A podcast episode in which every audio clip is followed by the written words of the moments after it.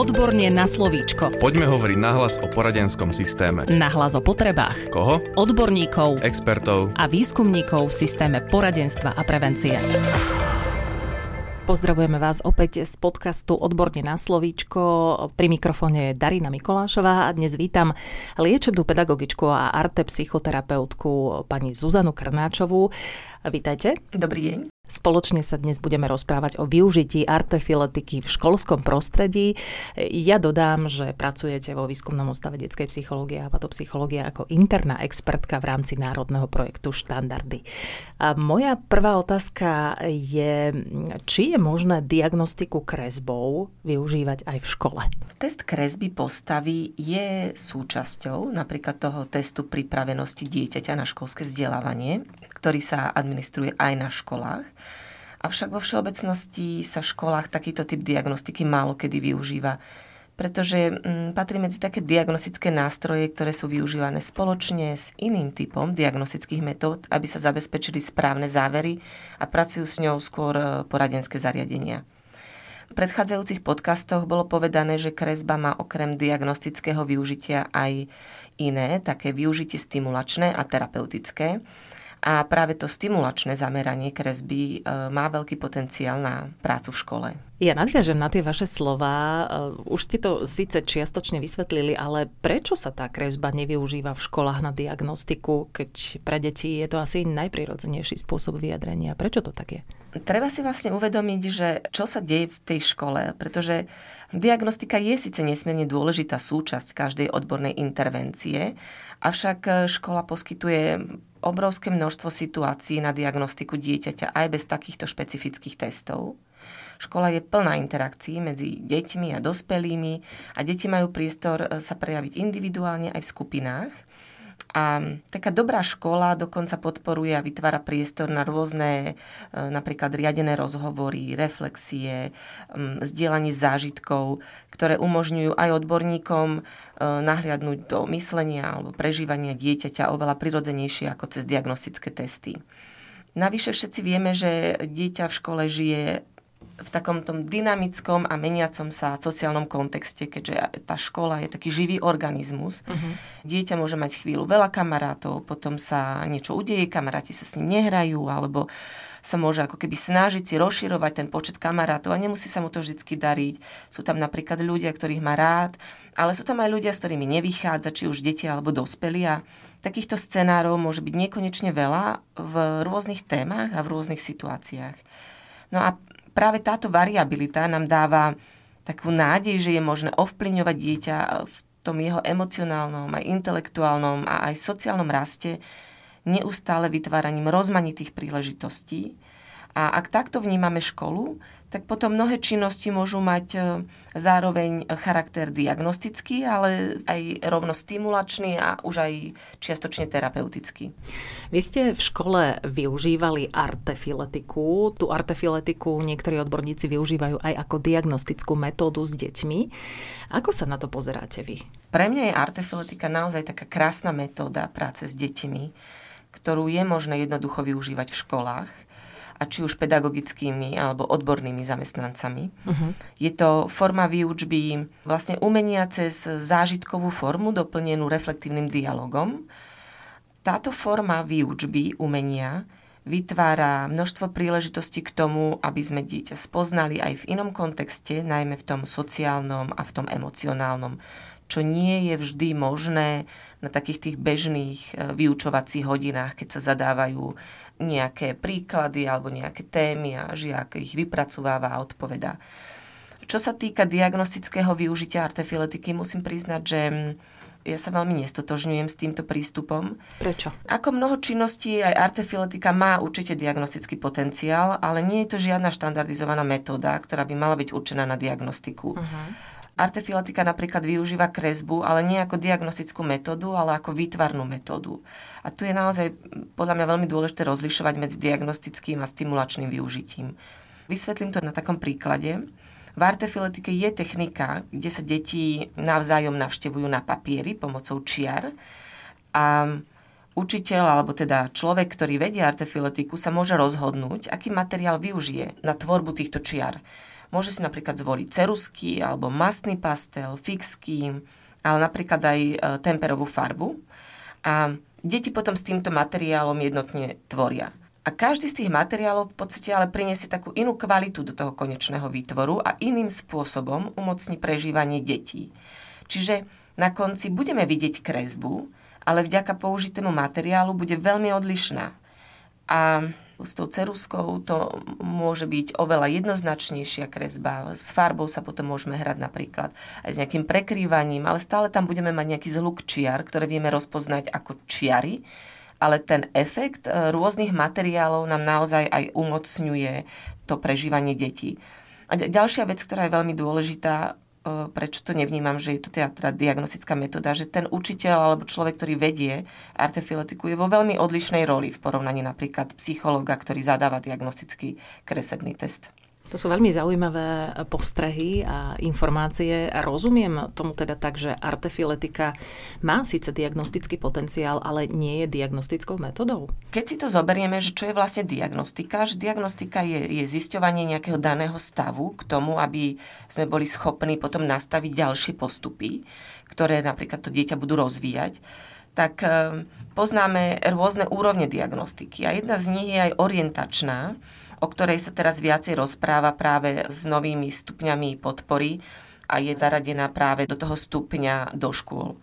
My nepotrebujeme pri vždy štandardizované testy, ale využívame také tie meké metódy ako pozorovanie, rozhovor a prácu s kolektívom. A pri tej orientačnej diagnostike vie byť artefiletika naozaj napomocná, ale nie je to jej primárny cieľ.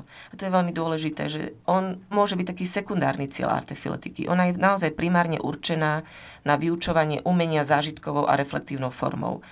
Ale v takejto vyučovacej forme je veľa príležitostí, kedy sa učiteľ alebo aj ten odborný zamestnanec môže dozvedieť o dieťati naozaj veľa, či už o jeho skúsenostiach, názoroch, prežívaní, ja neviem, náladách alebo aj sociálnych vzťahoch, ale takisto z tej výtvarnej oblasti, ako o jeho predstavivosti, citlivosti na výtvarný materiál. A je potom už na učiteľovi alebo odborníkovi, či vie tieto zistenia napríklad aj zachytiť, lebo keď si predstavíte, že artefiletika sa deje v triede s množstvom detí, niekedy 25-26 detí, tak e, sa tam deje veľmi veľa vecí naraz a niekedy je to náročné zachytiť, e, ktorý moment, ktoré dieťa ako prežíva. Čiže aj z tohto pohľadu tá diagnostika nie je potom naozaj presná, ak by teda to niekto chcel vnímať ako diagnostiku. A či to vie vlastne tento človek zachytiť a on sa potom aj rozhoduje, že čomu vlastne venuje pozornosť e, na konci vyučovacej hodiny. Takže učiteľ sa môže rozhodnúť, že napríklad sa v reflexii bude venovať len výtvarnej rovine, a je to tak v poriadku, pretože tak si stanovil vlastne svoj cieľ na začiatku. Poďme si ešte viac povedať o stimulačnom potenciále artefiletiky. Artefiletika má naozaj veľký potenciál rozvíjať dieťa e, výtvarne aj emocionálne a navyše teda zážitkovou formou ktorá je vhodná naozaj od malých škôlkárov pre všetky deti na základnej škole. My sme pracovali s deťmi v škôlke, na prvom stupni, na druhom stupni. Artefiletika je veľmi obľúbená, ale teda najmä na tom prvom stupni, pretože tam sa buduje u detí vzťah k umeniu a tvorbe a to e, sa naozaj nedá, keď sa práce deti hodnotia, posudzujú, keď sa im napríklad prikazujú, čo majú robiť, ako majú robiť, keď využívajú neustále šablóny ja si myslím, že to poznáme všetci zo svojej skúsenosti, keď sme boli na základných školách ako žiaci a vieme, že už v druhom ročníku, niekedy deti už dokonca v prvom ročníku základných škôl, mnohé deti už vtedy neznášajú výtvarnú a je to naozaj veľká škoda, pretože tá tvorivosť nám prináša oveľa viac ako len nejakú výtvarnú tvorbu. A v tej artefiletike je to naopak. Deti, s ktorými som začala pracovať ako s tretiakmi napríklad, a mali odpor k výtvarnej, už po pár stretnutiach eh, sa na artefiletiku znovu tešili a takú istú spätnú väzbu som dostávala aj od ich prekvapených rodičov. No a ešte by som teda išla k tomu stimulačnému potenciálu a ten je najmä v rozvoji tvorivosti a takisto pri reflexii, v uvedomovaní si dieťaťa, ako napríklad rovnakú tému, ktorú spracúva teda všetky deti v triede, prežíva on a jeho kamaráti v triede tam zistuje, že to máme každý trochu iné a že to aj rôzne znázorňujeme. Takisto dieťa zistuje, že náš postoj a pohľad na určité veci sú formované aj našimi skúsenosťami a tie takisto máme rôzne. Ja napríklad rada s deťmi robím takú tému, kde si majú vytvoriť bezpečné a príjemné miesto pre svojho chrobáčika. Je to téma lúky. A deti tam pracujú s kúskami látok, také rôzne farebné, malé, väčšie látky, ktoré sú vlastne v podstate odpadom. A je veľmi zaujímavé pozorovať, ako deti rozlične vnímajú to bezpečie. Pri tejto téme sa s deťmi môžeme rozprávať, e, aké napríklad majú oni svoje príjemné miesto. A je to v podstate také učenie sa aj rôznym stratégiám, že ak sa necítim dobre, viem sa rozpamätať, viem rozpoznať také tie svoje psychologické kotvy a navodiť si pocit bezpečia aj práve spomienkou na niečo, čo mi je príjemné. A to napríklad nedokážu ani mnohí dospelí, pretože mnohí z nás nepoznáme svoje zdroje a svoje emocionálne kotvy. Dokonca mnohí z nás ani, ani nevedia, že, že čo to vlastne je. A to je takéto vlastne poznanie neuropsychológie, prečo je to dôležité, ako s tým pracovať. A artefiletika to naozaj vie priniesť bez toho, aby sme sa s deťmi takto exaktne o tom rozprávali. Deťom úplne stačí pracovať v tej symbolickej rovine imaginácie a postupne v čase si toto nové poznanie upevňovať v rôznych situáciách, ktoré teda navodzuje učiteľ alebo odborný zamestnanec. A tým, že je to teda celé spojené s tvorbou, deti rozvíjajú svoju tvorivosť zároveň so svojou emocionalitou. A naozaj výsledok je taký, že sú to oveľa zrelšie bytosti, ktoré sa neboja experimentovať, či už v živote s, s rôznymi myšlienkami, ale aj s umením v neskoršom veku. Ja by som sa ešte, ak dovolíte, vrátila ku kresbe, ako k diagnostickej metóde. Hovorili sme o nej aj v predchádzajúcich podcastoch. Je možné z každej detskej kresby niečo vyčítať? No to sú také tie otázky, ktoré eh, si mnohí kladú a mnohí dokonca veria, že, že áno, že sa to dá. A Tie predchádzajúce podcasty sa venovali niektorým projektívnym kresebným metodám, ako napríklad tá kresba postavy, kresba stromu, kresba rodiny alebo začarovanej rodiny.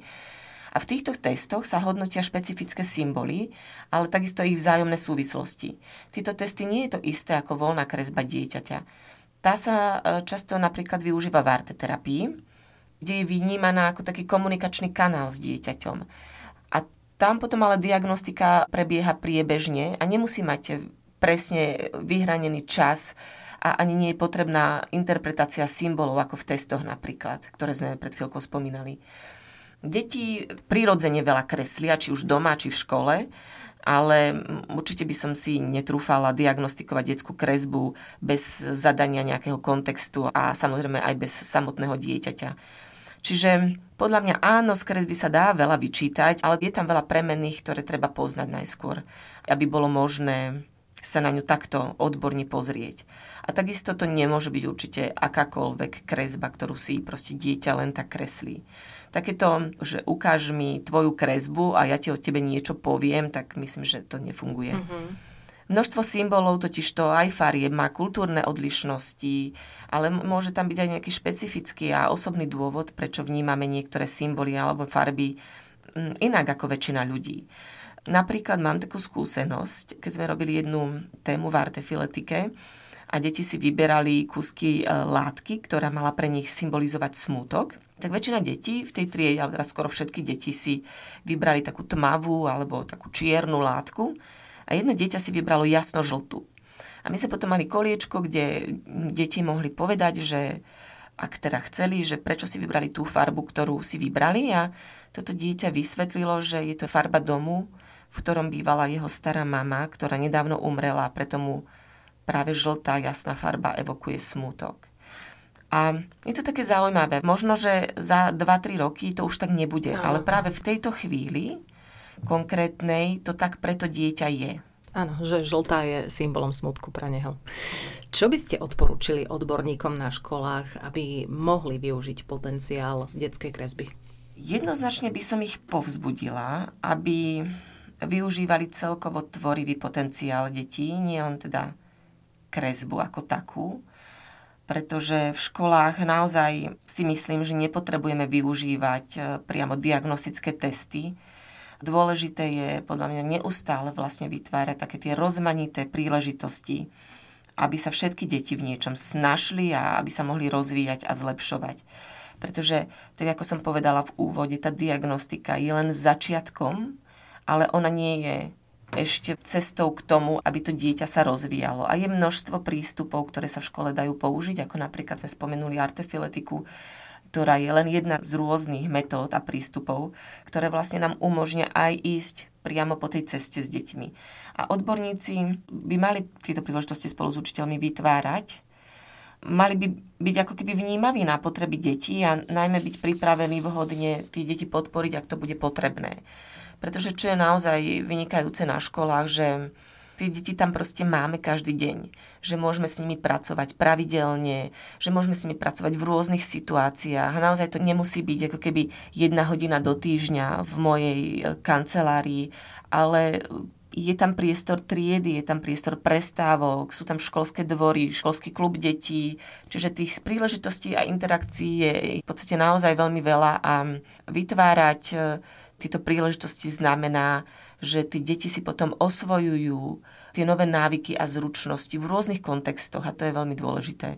A takisto je dôležité, aby odborníci na školách pracovali s diagnostickými závermi aktívne a, a flexibilne, aby naozaj mali možnosť ich priebežne upravovať, aby to nebolo proste niečo statické, či už je to záver z diagnostiky kresby alebo akýkoľvek iný záver, tak naozaj oni v školách, e, odborníci vidia tie deti priamo v akcii a deti sa veľmi dynamicky menia, čiže treba tieto diagnostické závery doplňať podľa toho, ako sa dieťa mení a vyvíja. Hovorí liečebná pedagogička, arte psychoterapeutka Zuzana Kranáčová. Rozprávali sme sa o využití artefiletiky v školskom prostredí.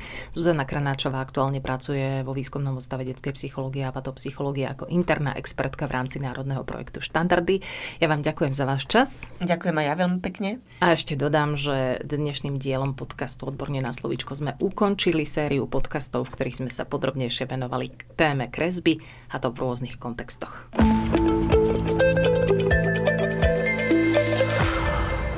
Podcast Odborne na slovíčko sa realizuje vďaka podpore z Európskeho sociálneho fondu a Európskeho fondu regionálneho rozvoja v rámci operačného programu Ľudské zdroje. Odborne na slovíčko.